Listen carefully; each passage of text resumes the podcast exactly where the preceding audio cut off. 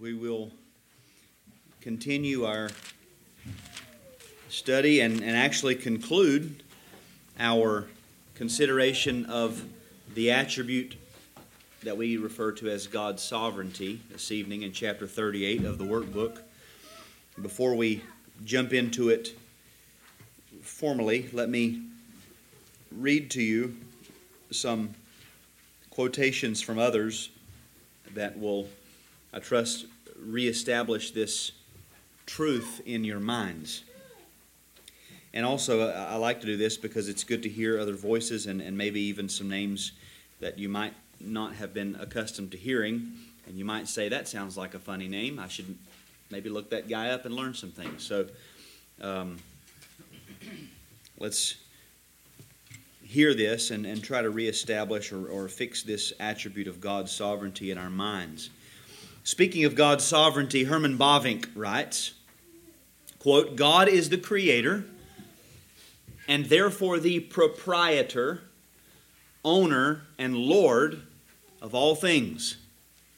Apart from him, there is neither existence nor ownership. He alone has absolute sovereignty.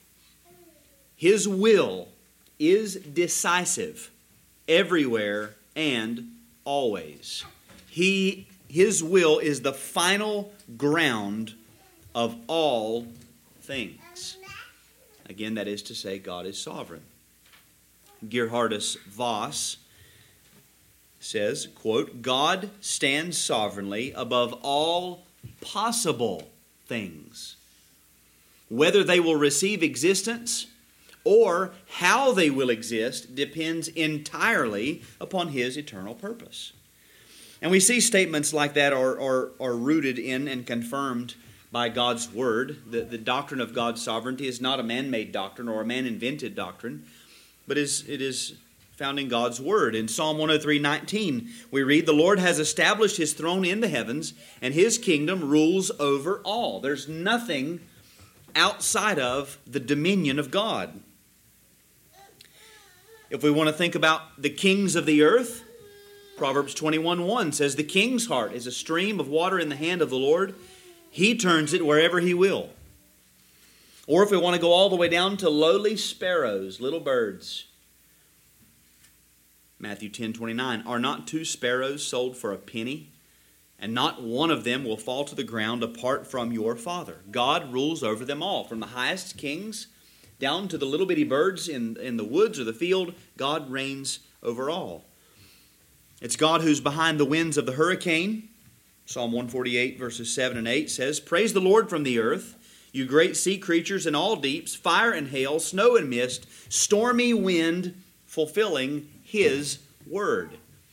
The wind blows where God tells it to blow. It stops where He tells it to stop. Matthew 8, 26, Then He rose and rebuked the winds and the sea, and there was a great calm. When he wants the wind to stop, he says stop. When he wants the wind to start, he says start. He rules over all things. Here's a longer quote from A.W. Pink. To say that God is sovereign is to declare that he is the Most High, doing according to his will in the army of heaven and among the inhabitants of the earth, so that none can stay his hand or say unto him, What doest thou? To say that God is sovereign is to declare that He is the Almighty, the possessor of all power in heaven and earth, so that none can defeat His counsels, thwart His purpose, or resist His will. To say that God is sovereign is to declare that He is the governor among the nations, setting up kingdoms, overthrowing empires, and determining the course of dynasties as pleaseth Him best. To say that God is sovereign is to declare that He is the only potentate, the King of kings and Lord of lords. Such is the God of the Bible. If you, if you, you say, I don't like the doctrine of the sovereignty of God, I don't like the way that, that it's being articulated here. Well, you, you, you may form another God of your imagination that is, that is not sovereign, but it won't be the God of the Bible. The God of the Bible is absolutely, unwaveringly, unquestionably sovereign. That's what it means to be God. Now, the question for this evening is if all of this is true, if God is sovereign, or, or we, we could say it this simply if God is God, then how should we respond? What should God's sovereignty do to us and in us? That's the question. So let me open with a word of prayer and then I'll, I'll begin reading from the workbook. Father, we, we recognize you as the only sovereign, the King of kings and Lord of lords. We acknowledge that your kingdom rules over all, that you raise up kings and put down kings, that you give birth to little birds and then you take them out of the sky at your pleasure, that you make the wind blow and you make the wind stop at your pleasure. That none can stay your hand or thwart your purpose, and no one can rightly question or challenge anything that you have ever said or ever done because you are the only God. And we pray, Lord, that as we consider this and our response, that you would uh, once again move us down into the depths of our being and shape us, shape our minds, shape our thinking and our, our view of life and everything in it, our view of, of what we have been called to do. Shape it according to who you are. We ask this again in the name of Jesus. Amen. So, our response to God as sovereign, I'll read the introduction there. God is creation's sovereign Lord and King. He rules over all creatures, actions, and things, from the greatest to the smallest. He is free to do all things according to his own will and to do them for his own glory and good pleasure. No power in heaven or on earth can hinder what he has determined. What should man's response, or what should be man's response to such a God? The scriptures are clear. We should render to him reverence and worship. When the sovereignty or lordship of God is correctly understood, it moves all men to prostrate themselves before him and to acknowledge that he alone is worthy of creation's reverence, obedience, worship, adoration, and praise. So the first heading that we have are these two words reverence and obedience. How should we respond to God, seeing that He is sovereign? Reverence and obedience. He says man's first response to the sovereignty of God should be reverence and obedience. To revere God is to acknowledge His highest place before us as Lord and regard Him with the utmost respect and awe. Now, regard to regard something, that, that is within us. That, that is a, a, a position or an attitude, or you might say a disposition of the heart and the mind. It, to, to regard is, is not something that you typically see. Now, you might see the fruit of what someone regards, but to, to truly regard is begins inside. And so to reverence God is to hold him with the utmost respect and awe in the privacy of your own heart. This starts within us. It's not words or confessions, it's in the soul. it, it, is, it is good and right that we confess and say God is sovereign, but we, we ought to regard him internally. It must be a true conviction of the heart with our children, very often we will, I, I, I, would not even very often, I hope always, we begin with them from a little, uh, uh, uh, uh, an early age, teaching them these things. God is sovereign. And they might be able to confess and to say God is sovereign, and they'll learn that truth, but always hopefully to the goal that at some point they will actually in their heart begin to regard Him that way. Not, not just with the mouth, but with the heart with the soul. So, regarding or reverencing God in this way begins inside, but then it comes out. He says such an attitude of reverence will always result in obedience. So, there's reverence and then there's obedience. Sovereignty implies a relationship of one exercising authority over another. If we truly acknowledge God's sovereignty, then we will place ourselves before Him in reverent submission to His will. Notice, we will place ourselves before Him. Again, if we want to think in, in, an, in an absolute sense, an objective sense, we are beneath Him. Period. He, he does what He pleases through us, with us, to us, upon us, without question.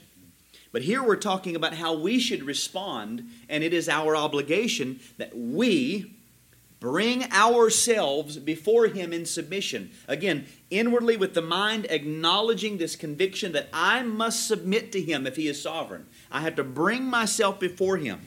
The language of the scriptures is to present yourself before the Lord. It's as if you're, you're going to some uh, location where He is and you say, You're sovereign, so here I am. Do as you please, command as you please. Direct as you please. You call the shots. That's, that's what he's saying. When you truly regard God as sovereign, you will do this. You will present yourself to the Lord in absolute, unqualified submission. And anytime we step out of absolute, complete, unqualified submission, we are practically denying God is sovereign. The first passage that we have referenced here is Psalm 47 2. Turn there with me Psalm 47 2.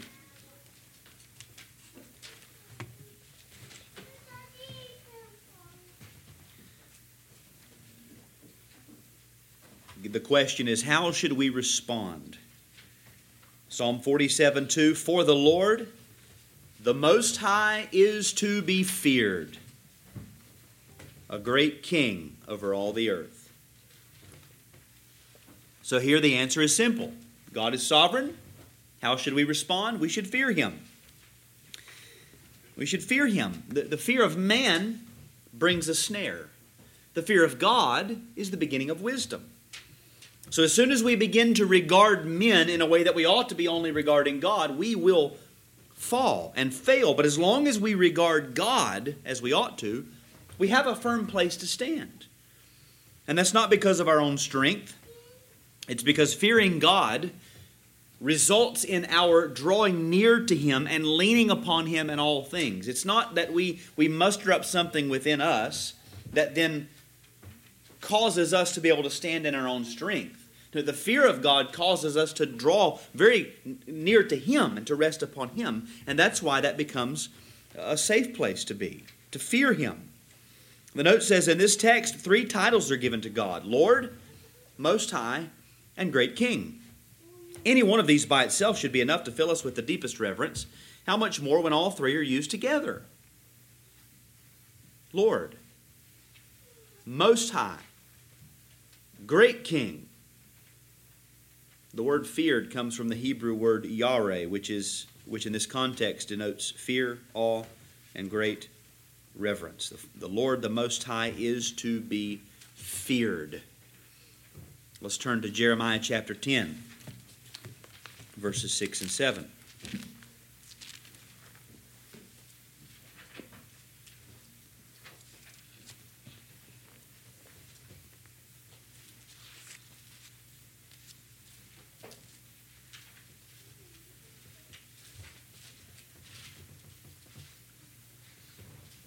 Jeremiah 10, verses 6 and 7. There is none like you, O Lord you are great, and your name is great in might.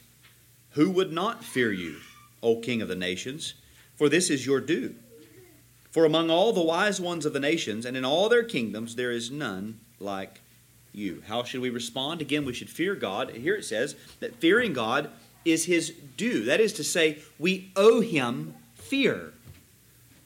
And so when we don't fear God, we're actually robbing him of what is rightfully His by way of worship. We're robbing God of His worship when we do not fear Him.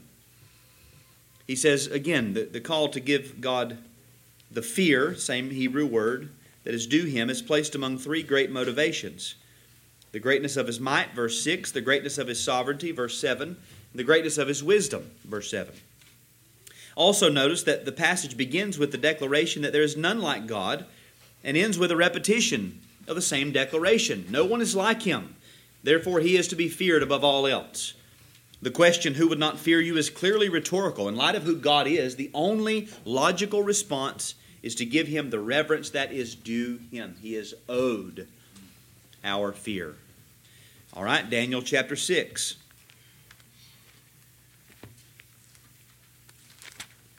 Daniel chapter 6, verses 25 through 27.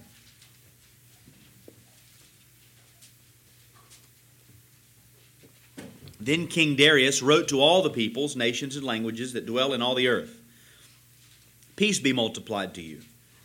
I make a decree that in all my royal dominion people are to tremble and fear before the God of Daniel, for he is the living God, enduring forever. His kingdom shall never be destroyed, and his dominion shall be to the end. He delivers and rescues. He works signs and wonders in heaven and on earth. He who has saved Daniel from the power of the lions. Now, here, the outworking of this fear or this reverence of God is that people are commanded to tremble before him. And it's interesting that this pagan king commands his people to tremble before God. We often act like our, our emotional responses are out of our control.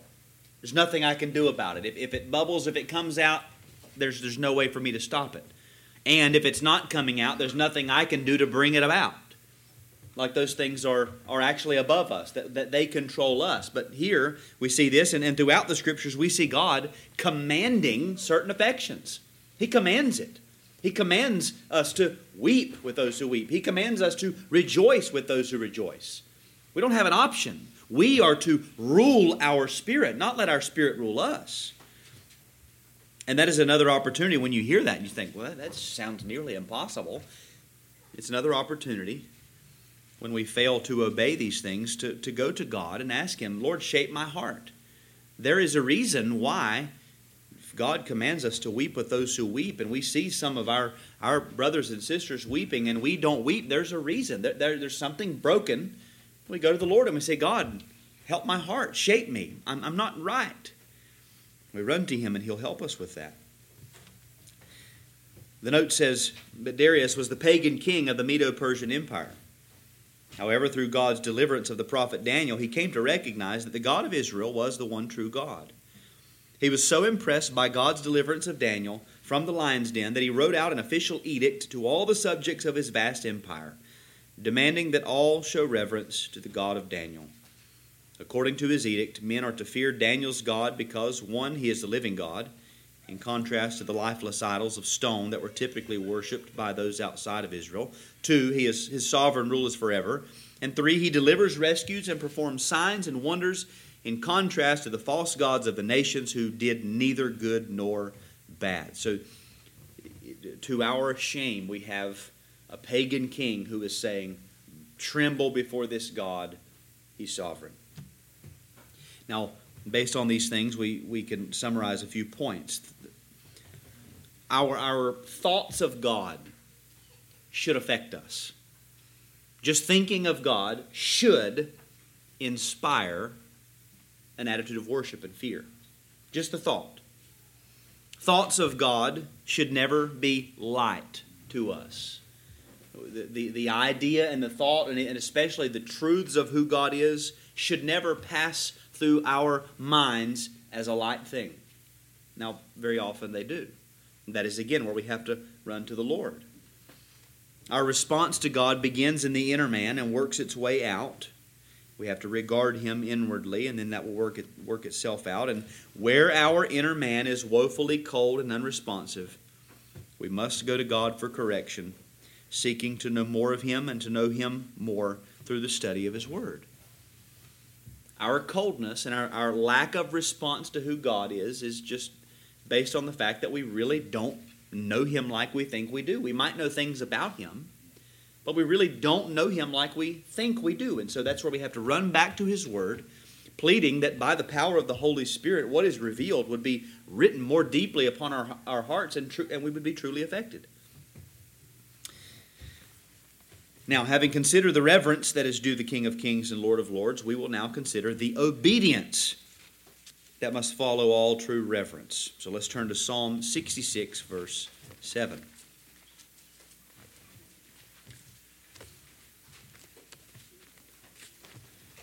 Psalm 66, verse 7.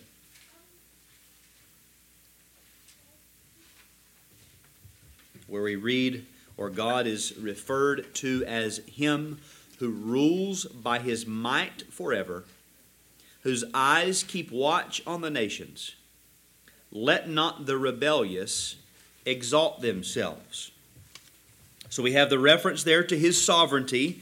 We're reminded that he rules by his might forever, that his eye keeps watch on the nations.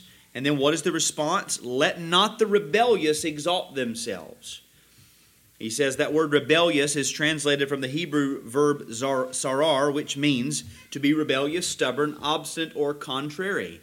And so, in, in response to God's sovereignty here, his, his sovereign rule over the nations, in, in, in what the Bible reveals about who he is, one response would be, or should be, that we should shiver, we should cower in fear at the very thought of rebellion, at the very thought of stubbornness before Him, the, the very notion, and, and where very often we have these, these inwardly tempting uh, uh impulses to exalt ourselves, to promote ourselves, to even take, our, take upon ourselves some prerogative of, of God Himself and dictating and orchestrating the affairs of our lives, that ought to scare us to death. Tremble at the thought of opposing this God. Rebellion should be clearly out of the question. Deuteronomy 27:10 is the next passage.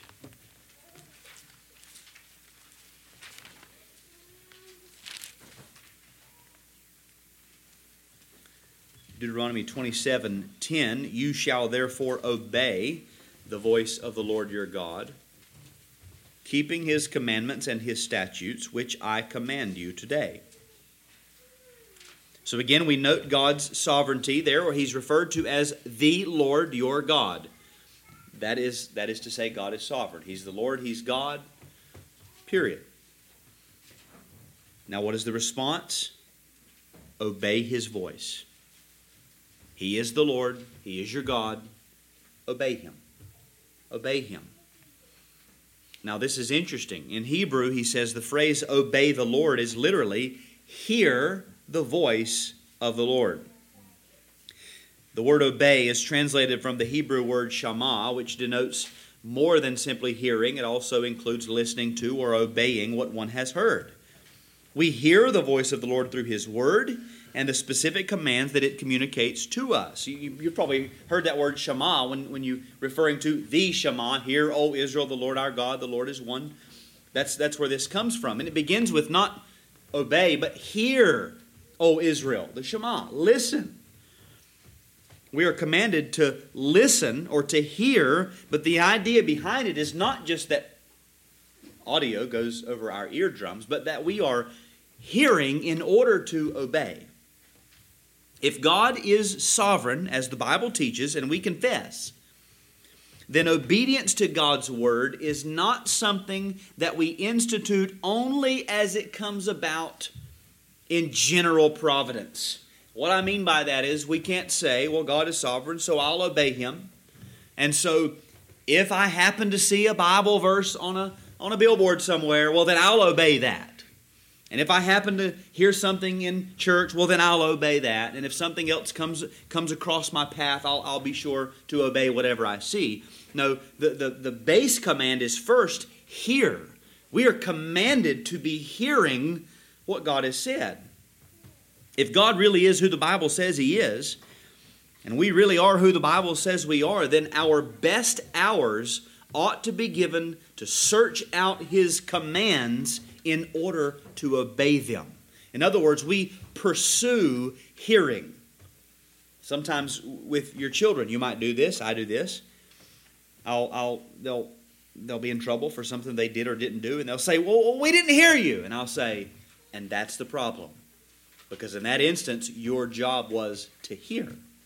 Not just do, but to hear and then do. So we don't simply sit and wait, but we, we go after the words of God and the commandments of God. We, we need to understand their life to us. So we can't live apart from them. So seek them out. Hear what He has said. And if we're not going after a hearing, then we're disobedient. Turn to the New Testament, Acts chapter 5.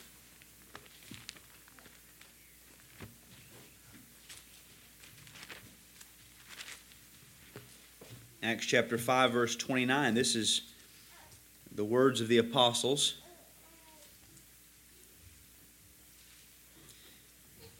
they've been arrested.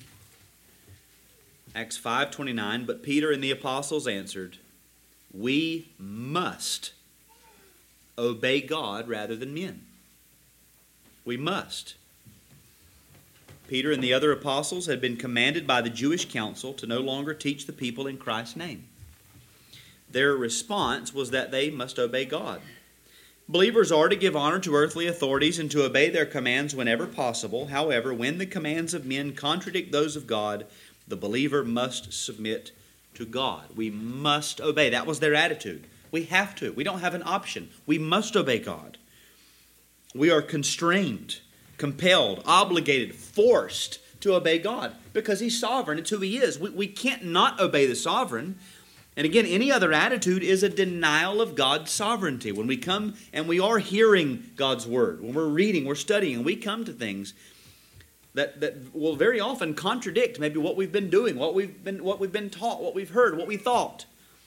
If we don't have this fundamental uh, character trait of God settled, God is sovereign, therefore I must obey then we will come to passages of Scripture and we will figure out a way to reason ourselves out of them. Or we'll, we'll, be, we'll be put into some sort of pressure from family or friends or a job or, or something. And we, you will find a way to reason away your convictions if you are not settled. I must obey God or die. That's my only option.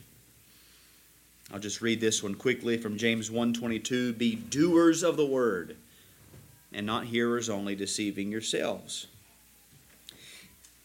He says that word uh, deceiving or to delude comes from the Greek word paralogizomai, which means uh, to reckon wrongly or to miscalculate. When we hear but do not do, and yet we still try to confess that God is sovereign, we're self deceived. We're deluding ourselves. We're, we've miscalculated ourselves. Now, God is still sovereign. We're, we're right about that, but we're deluding ourselves in thinking that we have done enough simply to hear and confess. We must obey. We must obey, be doers of the word. Now turn back to Malachi chapter 1. We've got a couple, two texts that we read last week.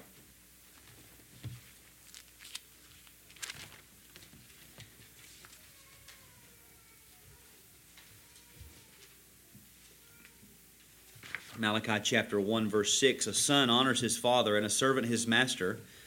If then I am a father, where is my honor? And if I am a master, where is my fear? Says the Lord of hosts to you, O priests, who despise my name. But you say, How have we despised your name? You see, God, God questions them. He puts this reality before them and, and for us in this form. If I am, then why? Who He is necessarily implies some action. If I am this way, then why are you acting that way? They're, they're incongruous. Why do you call me Lord, Lord, and not do what I tell you? Luke 6:46. The same idea. He's pressing this issue. Why do you say one thing and do another thing? Why do you speak truth but live a lie? That's the idea. And then I'll just read this one as well from Matthew's Gospel. Not everyone who says to me, Lord, Lord, will enter the kingdom of heaven, but the one who does the will of my Father who is in heaven. It's not, it's not just confession, it's not even just hearing, it's doing, it's obedience. Now, this is something that he clarifies here. This does not mean that salvation is by works. The truth communicated is that those who have believed unto salvation will obey the Father's will. Faith will not result in a perfect life on this earth, but it will result in a life that is being changed by the power of God. In other words, faith will result in works. Works are therefore the proof of faith. And you know that passage from Matthew. He says, Many are going to say to me on that day, Did we not prophesy? Did we not do many mighty works? And he's going to say, I didn't know you. And in here he says, Not everybody who says, Lord, Lord, will enter the kingdom of heaven. It's not just confessing, it's not just saying words. I think it does us well, or would do us well, every now and then just to go to Matthew 7 and read that and put yourself in that place. Put yourself in the place of that one on the final day, knowing Matthew 7 and hearing the, the, the, words come from his mouth Depart from me, as if they were spoken to you. Go there and imagine that place. Now, that's awful. That, that's one of those thoughts that we say, well, I'll go there, and we're there for a few seconds, and we got to get back out. We don't even like to imagine the thought. But let that awful fear of the sovereign Lord who will dispose of all creatures according to perfect justice on the last day, let that thrust you into the arms of Christ. Because what we, what we often do is we'll, we'll say, okay, I'll go there for a second. And then we, we get nervous and we run away, and you say, you know what? I'm going to read more. I'm going to serve more. I'm going to sing louder. I'm going to learn more. I'm going to know more. I'll, I'll do everything, Lord. That won't get us there. That's what they were doing. Did we not prophesy? Did we not do these works? It's Christ alone who saves. You can't love him enough to be saved. You can't you can't know, you don't know the Bible enough to be saved. You can't obey enough to be saved. It's him. Let that thrust you into the arms of Christ. Salvation is to be found nowhere besides him. So then, reverence and obedience. If God is sovereign, then he deserves our reverence, which will lead to obedience, doing what he says. The second heading or the second uh, category or, or division is, is found in these three words worship, adoration, and praise. Worship, adoration, and praise. And I'll read again. He says, If men think it proper to give homage and honor to the kings and rulers of the earth, whose lives are mortal and whose kingdoms are frail and temporary, how much more should mankind honor the eternal King, whose kingdom endures forever?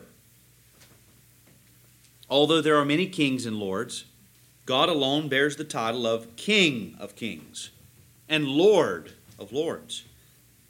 He alone is supreme over all creation, ruling with absolute and unhindered sovereignty. The inhabitants of the earth are like grasshoppers before him. The nations are like a drop from a bucket and regarded as a speck of dust on the scales. He reduces rulers to nothing and makes void the decisions of the most powerful among angels and men. There is no wisdom, no understanding, and no counsel against him. He does all things according to the counsel of his own perfect will, and no creature in heaven or on earth can restrain his hand or say to him, What have you done? He should therefore be the focus of all worship, adoration, and praise. He says, The inhabitants of the earth are like grasshoppers. You you kids ever catch a grasshopper in the grass? It's not hard. You wait till they stop and you just cup your hands around them. Sometimes you might take one of those or a cricket and you can stick a fish hook right through it and throw it in the water. It's, it's, it's like nothing to you. You're not thinking, I wonder what is this grasshopper's name?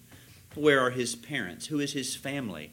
Am I interrupting his schedule today? No, you it's nothing and that's what he's saying the, the, all of the inhabitants of the earth the nations of the world be, before god are as like nothing like grasshoppers and so we ought to worship him let's turn to psalm 99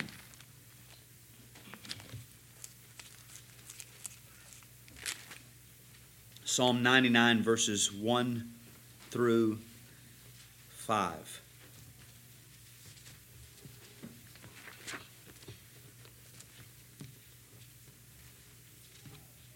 The Lord reigns.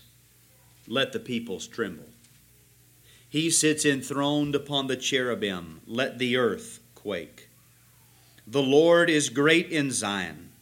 He is exalted over all the peoples. Let them praise your great and awesome name. Holy is He. The King in His might loves justice. You have established equity. You have executed justice and righteousness in Jacob. Exalt the Lord our God, worship at his footstool. Holy is he. Now he asks, How is God described in this verse? And what does this description of God communicate to us about his sovereign rule over creation? So we have it broken up into several headings. First, we see that he reigns. The Lord reigns. from the Hebrew word malak, which means to be a king or to reign as king. He is the great king over all the earth, the king of heaven, the great king above all gods, and the king of kings, and we know as Lord of lords. God simply reigns. The Lord reigns. That is to say, he is sovereign. He's reigned from eternity, he reigns now, he will reign forever. Because God exists in eternity, his reign is not subject to our finite conception of time. He doesn't say the Lord reigned or the Lord will reign. He just says simply, the Lord reigns. It's who he is to reign over all. He, he says that he is exalted above the cherubim. And the note says, We know very little about these angelic creatures. It is possible that, like the seraphim, they are among the greatest of all created beings. Yet God is enthroned above them as their creator, sustainer, and Lord. These, these created creatures, angels, that, that they would take our breath away and leave us shuddering in fear if we were before them. And yet they are humbled beneath our sovereign God. He reigns. In verse 2, we see again that He is great. He's great from the Hebrew word gadol. And this, he said, this word is a relative term. Some men may consider themselves great in comparison to others, but God is infinitely greater than all of creation combined. God is greatness itself. He is excellent. He excels everything.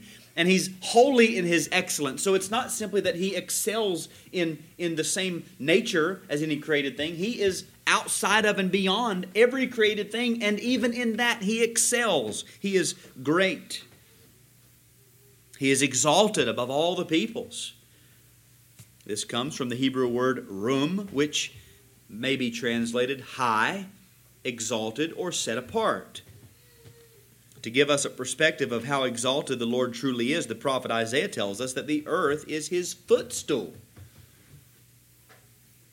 the nations of men, we know from Scripture, are, are so far below God that God is, in, is described in His Word as coming down to see our little pathetic works of rebellion like the Tower of Babel. The Lord came down to see a, a little thing, a tiny thing, the greatest thing the, the human race could muster up and when they all got together. And God said, I'm going to go down and see this, this thing. He's exalted above all peoples. His name is great and awesome. The word awesome is derived from that Hebrew word yare, which means to fear or revere. God is not to be feared because of some inconsistency in his nature or unrighteousness in his work, but because of his greatness and holiness.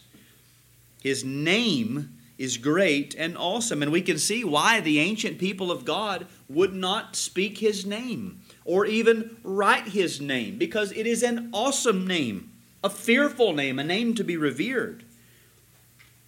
His name is not to be spoken as if it were common. It isn't even to be written as if it were common. It's not a common name. It's, he's, because he is not common. We have to regard him in this way. His name is great and awesome. As we see in verse 3, he is holy. This comes from the Hebrew word kadosh, which means separated, marked off, placed apart, or withdrawn from common use. With regard to God, the word has at least two important meanings. One, God is transcendent above his creation, and two, he is transcendent above his creation's corruption. We've seen that before. He's holy. If there's any prayer that you pray every single day, make, make it this kind of prayer. Pray that God would open your eyes to see Him as holy. Pray that He would open your heart to revere Him as holy, and that you would be truly down to your bones gripped with the concept of God's holiness. And pray that prayer and beg that God would reveal more of his holiness until you see it. You we cannot be too enamored with the holiness of God. You won't go too far. You can't. Very often we, we fall far short and we settle for, for very little. Ask God to let you see and to let you understand more. Psalm 99, verse 4 The king in his might loves justice. You have established equity, you have executed justice and righteousness in Jacob. So again, we see his sovereignty in that he is called the king. And then we also see here that he is mighty, that he loves justice, that he establishes equity, he executes justice and righteousness. You see, if God were sovereign, but he didn't love justice, if he didn't love equity, if he didn't love righteousness, he would be a horror to every creature. But when we see who he is, that yes, he's sovereign, he is the king, and he is mighty, but he also loves justice and equity and righteousness. When we see that he is who he is, or we see him for who he is, we realize that he becomes the delight and the blessedness of everyone who will, who will behold him and look to him for, the, for how he has revealed himself. If he were sovereign, but none of these other things, it would be terrible. But, but he is sovereign and all of these other things. As we've said many times, all of his attributes coincide with one another, a perfect harmony. Now, this last part I'll use for our conclusion because we end again with statements concerning our response. What should be the response? Verse 1 Let the peoples tremble, let the earth quake. If we only understood a hint of God's sovereignty, we would tremble. It would, it would affect our physical bodies. How do I know that? Because every time in Scripture a person is confronted with God, it affects their physical bodies. Verse 3 let them praise your great and awesome name. I wonder if, if, if we were to, to be honest, if we answer the question, how often does the mere thought of God cause us to praise Him? What would our answer be?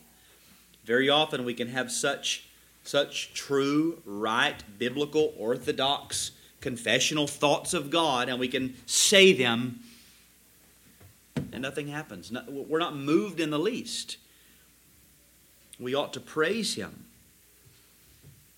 The command which forbids us to take God's name in vain, you shall not take the name of the Lord thy God in vain. The, the positive aspect of that same command is that his name is to be kept properly, revered and honored properly, and that we are to give him the greatest praise and honor for who he is.